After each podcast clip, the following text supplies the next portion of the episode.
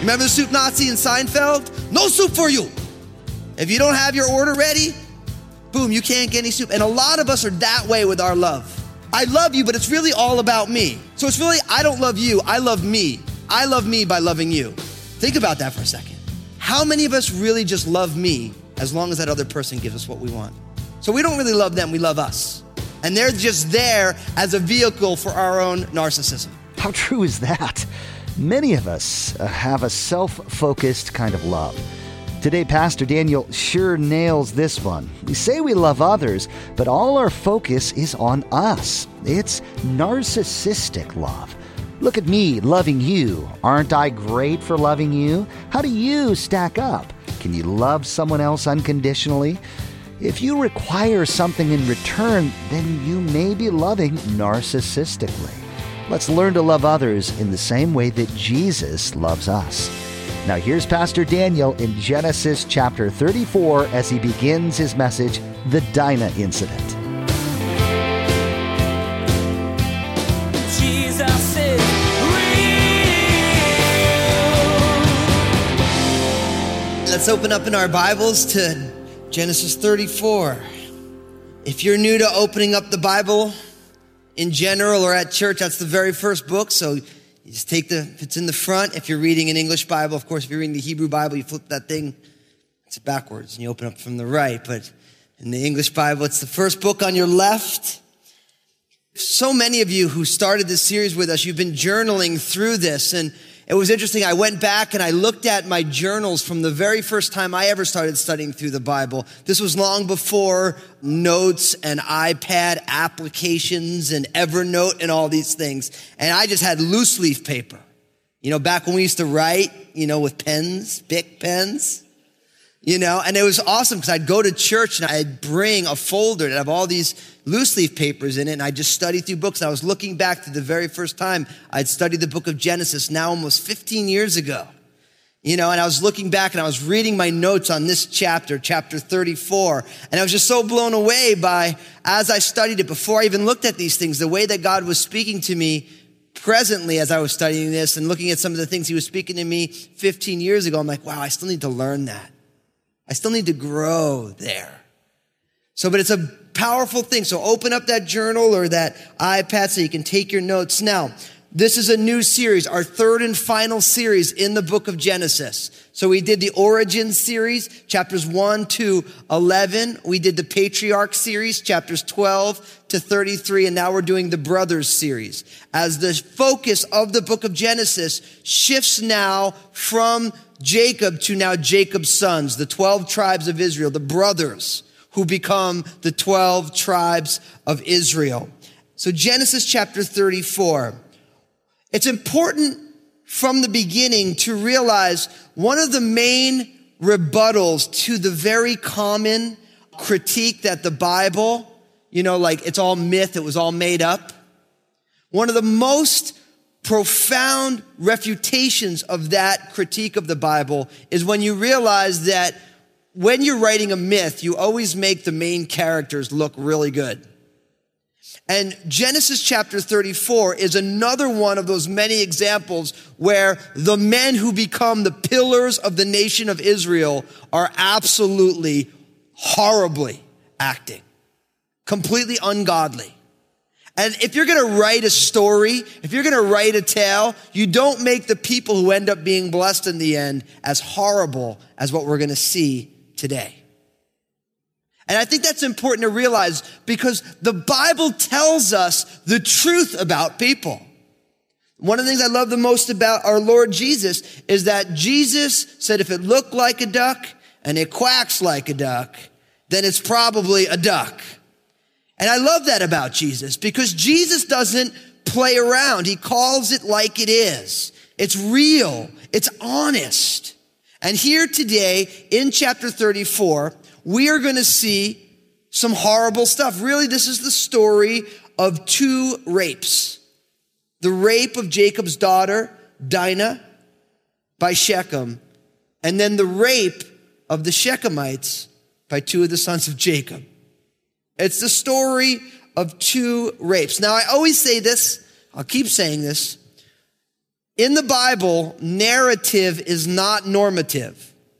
What that means is just like if you watch the evening news, when the evening news reports something, it doesn't mean that it condones it. It's just telling you what happened. And so as we're reading this, so often people think, well, if the Bible says it, then obviously God must condone it. No, no, no. Just because it's a narrative, the happenings is not normative. What that means is that just because it's reporting what happened does not mean that God is placing his stamp of approval on what happened. He's just telling you what happened. And we need to say that because sometimes you read these things and people get all up in arms about it. It's like, no, they're just telling us what happened. And all through the book of Genesis, as we travel through the entire Bible, if the Lord tarries, and so do we, it's going to take us a while to get to the end.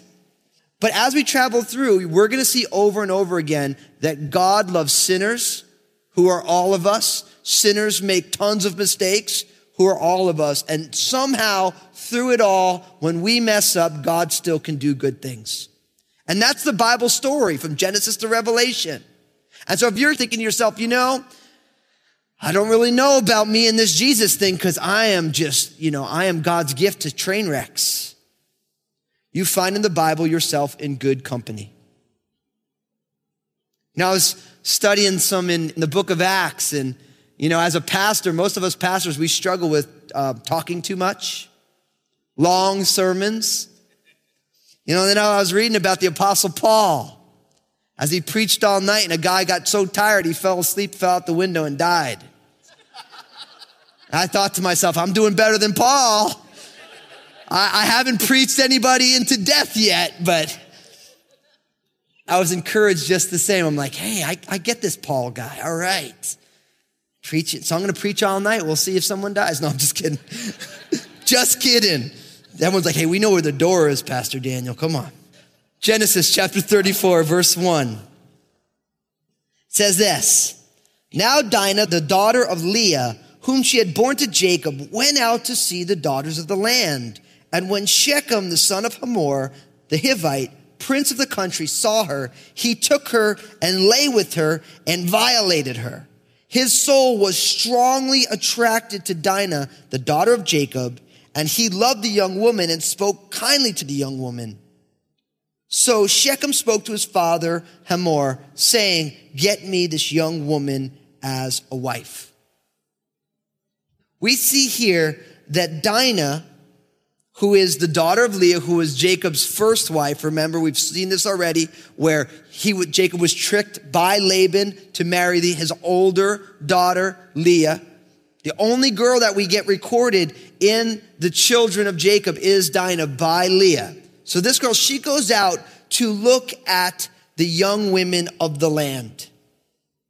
So she goes out to see, they're settling down. What is this land all about? Now, it's fascinating because so many commentators want to make an application as if Dinah did something wrong. And I think that's kind of unfortunate. I mean, you can make the case if you wanted to kind of just broadly apply it that, you know, the women who follow after God shouldn't be going and checking out what the daughters of the world are doing. That's not necessarily a bad application. It's actually maybe a good application. But the reality here is that Dinah was just going out and seeing where she was living. That's what she was doing. She, there was no moral mistake on her part by going on out. But notice what happens. As she goes on out, Shechem, who's the son of Hamor the Hittite, the prince of the land. So this is the son of the king of the land. Notice it says, he saw her, he took her, he lay with her, and violated her. So the reality is, is what happens here is that he sees her and then he sleeps with her. And some of your translations translate this properly. He raped her. He took her by force. Okay? But notice when you get to verse three, it says this. His soul was strongly attracted to Dinah, the daughter of Jacob, and he loved the young woman and spoke kindly to the young woman. What you have here is you have a classic example of a divided man. The reality is, is it, his soul was strongly attracted to her. There was, he loved her, it says, but he didn't love her enough to honor her. And that is the universal problem with the way humans love apart from God. We have a divided love. I love them, but yet I don't love them enough to honor them the way God would have me. So there's a part of Shechem's heart. He really, really cares for her. We're going to see the lengths he's going to go to be able to marry her in a little bit. But at the same time, although he loves her, he doesn't love her really enough to honor her, to look out for her. His love is self-serving on a certain level. And that is why our belief in Jesus is so important. That is why, as somebody who has read personally almost every spiritual text I can get my hands on, I realized that following Jesus is the only way to truly love people in the way that God intended it, because through the finished work of Jesus, through the ministry of the Holy Spirit in our lives, through our understanding of what the love of God looks like, which is Jesus laying down his life for those who have wronged him. That is the only way to truly love somebody. And that love that Shechem had, had he not been a divided man, although he was strongly attracted to her and maybe he had temptations to have sexual relations with her outside of marriage, he would say, you know, I do want that, but I want God's best for this girl more than I want what I want. And we live in a culture, we live in a culture that there's a lot of love talk. Good old John Lennon. All you need is love. All you need is love. Love is all you need. And you know what's amazing is, is that he's right, except he doesn't define that love. And the Bible will not let us be cavalier about what love is. Sure, there are different types of love. There are different qualities of love. Bible teachers have been talking so much about eros, that one love that means physical love. And there is, that is a type of love, physical love. And then there's phileo. Philadelphia comes from it, the city of brotherly love. So it means that, that kindred affection. And then there's that word agape, which speaks of a self-sacrificing love. And the reality is, is that this world has enough of not agape. Because, yeah, John Lennon, all you need is love, but the Beatles couldn't stay together. You ever think about that? So, yeah, all you need is love, but why didn't the Beatles stay together? Because there wasn't the self sacrificing love. To be able to esteem others higher than ourselves. We need to each be ask the Holy Spirit to help us divide what is truly God's love and what is our own self seeking love. And if we're really honest in all of our hearts, in all of our relationships, we have the heart of Shechem. Where we really want to love somebody, but yet we really just want what we want from them. And that law of reciprocal affection that we talk about, that I will love you if you love me back. I will bless you if you bless me back. But right as you stop loving me, no love for you, like the soup Nazi. You remember the soup Nazi in Seinfeld? No soup for you.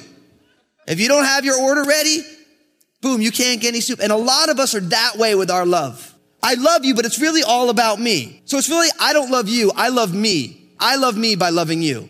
Think about that for a second. How many of us really just love me as long as that other person gives us what we want? So we don't really love them. We love us. And they're just there as a vehicle for our own narcissism. I believe that Shechem really loved Dinah, but he didn't love her enough to honor her because he didn't know what real love was. Now, of course, I have to make the application. You gals, you need to find men who will love you enough to honor you. And you guys, you need to ask God how to honor a woman.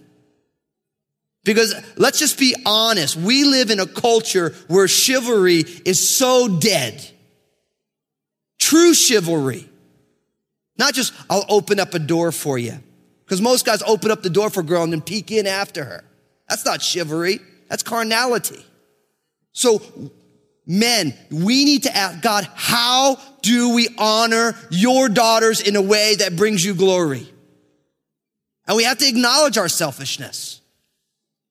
We have to acknowledge that sometimes my love is totally faulty. Sometimes my love is like Shechem. Yeah, maybe I won't go as far as he did, but my heart is still the same. It's treacherous. It's selfish. It's self-serving. Shechem is the divided man. His soul is strongly attracted. He loves her. He speaks kindly to her, but yet he doesn't honor her. Instead, he rapes her. So after all this happens, what does Shechem do? He goes to his dad in verse four. Get me this young woman as a wife. That is kind of an offensive thing to say in our culture.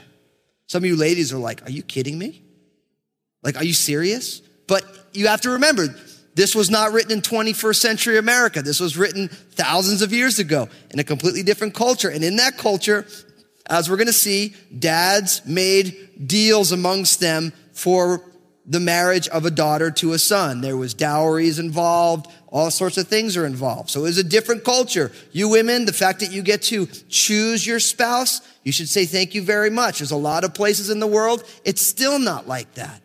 I've told you before the story when I did missionary work in India and I was talking with one of the pastors there, great brother and sister, and they had an arranged marriage. They got married when they were 13.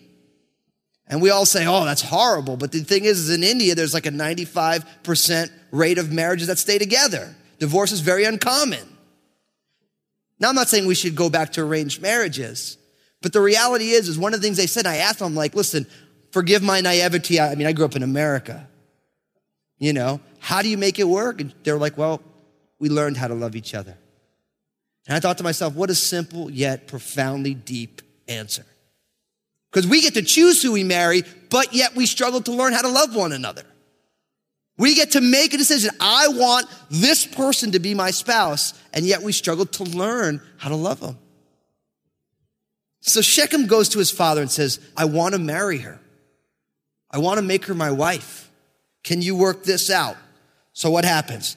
As we continue in verse five, and Jacob heard that he had defiled Dinah, his daughter. Now his sons were with his livestock. This is verse five in the field. So Jacob held his peace until they came. Then Hamor, the father of Shechem, went out to Jacob to speak with him. And the sons of Jacob came in from the field when they heard it. And the men were grieved and very angry because he had done a disgraceful thing in Israel by lying with Jacob's daughter, a thing which ought not to be done.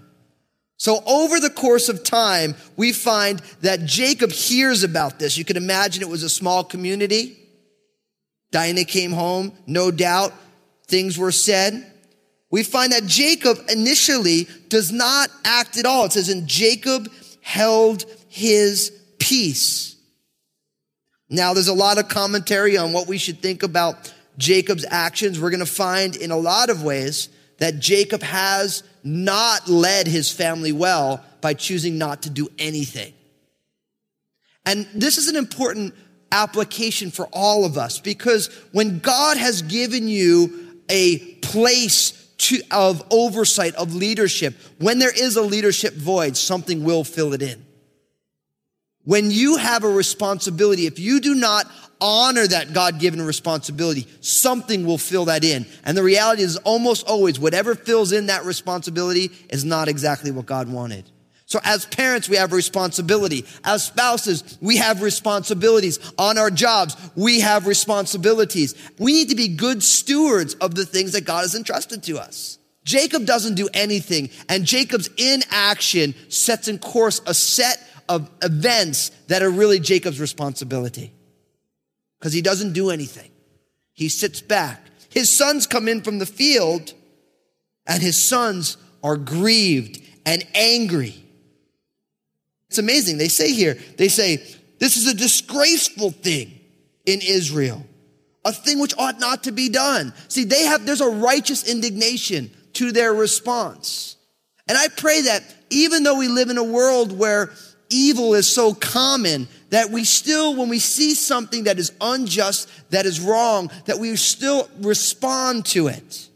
That we still are able to call evil evil, say, hey, that is disgraceful. We should not allow this. Now, as we're going to see, oftentimes what begins as righteous indignation then becomes treachery, revenge, and sin. Does that make sense? It's very easy to take a righteous indignation, someone acknowledging that this is terrible, what's happening. And then all of a sudden we take it, we make it selfish, and it becomes revenge and sin. Jacob doesn't say anything. I mean, I'll be honest with you. I mean, if, if I found out someone touched my daughter, I'd be, I'd be hot. I mean, I can't, I didn't want to think about it. I, I don't even want to go there. I'll blow a cork in front of y'all, you know? It's like, but Jacob's sons are angry. They're mad. So let's see what happens in verse 8 as we continue. But Hamor spoke with them, saying, The soul of my son Shechem longs for your daughter. Please give her to him as a wife, and make marriages with us, and give your daughters to us, and take our daughters to yourselves. So you shall dwell with us, and the land shall be before you. Dwell and trade in it, and acquire possessions for yourselves in it. So now they come as they're beginning to negotiate now. And notice that the, the, the areas of negotiation are first, we want Dinah to marry Shechem because he loves her. Second, verse 9, let's intermarry. Let's make marriages. And of course, we all know that this is a problem, isn't it? The Bible says that we shouldn't be unequally yoked. The issue of intermarriage. Now, don't get me wrong, there are exceptions to the rule. But should we ever make our decisions based on the exceptions to the rule? That's just not logical, is it? It's not logical. If 99 times out of 100, if you put your hand in fire, you get burned, but one time out of 100, you put your hand in fire and the fire goes out and you're not burned, should we say, oh, I won't get burned? That's just illogical. It really is. Now, I realize that missionary dating and missionary marriages, when someone's a solid believer and they choose to marry a non believer, there are exceptions to the rule, but we don't want to live our lives based on exceptions to the rule. Because I'll be honest, if I had a nickel for every time a godly gal married an ungodly guy and came back and cried to a pastor about it, there'd be a lot of nickels around. We need to make a good decision here. So for you single folks, not any available person will do. Not any available person will do. We want God's best. But the thing is, hey, we can marry your daughters, you can marry our daughters. And then in verse 10, dwell with us and let's make some money. That's really what he says. Dwell here. We're to buy and sell. We're to trade. We're all to do well. So this is his, his approach. Now in verse 11, Shechem speaks up. Look at what he says. He says, Then Shechem said to her father and her brothers, Let me find favor in your eyes, and whatever you say to me, I will give. Ask me ever so much dowry and gift, and I will give according to what you say to me. But give me the young woman as a wife. Now, it's interesting because Shechem wants grace. Let me find favor in your sight. Jesus is In his message today, Pastor Daniel taught us some great lessons from a tough patch of scripture.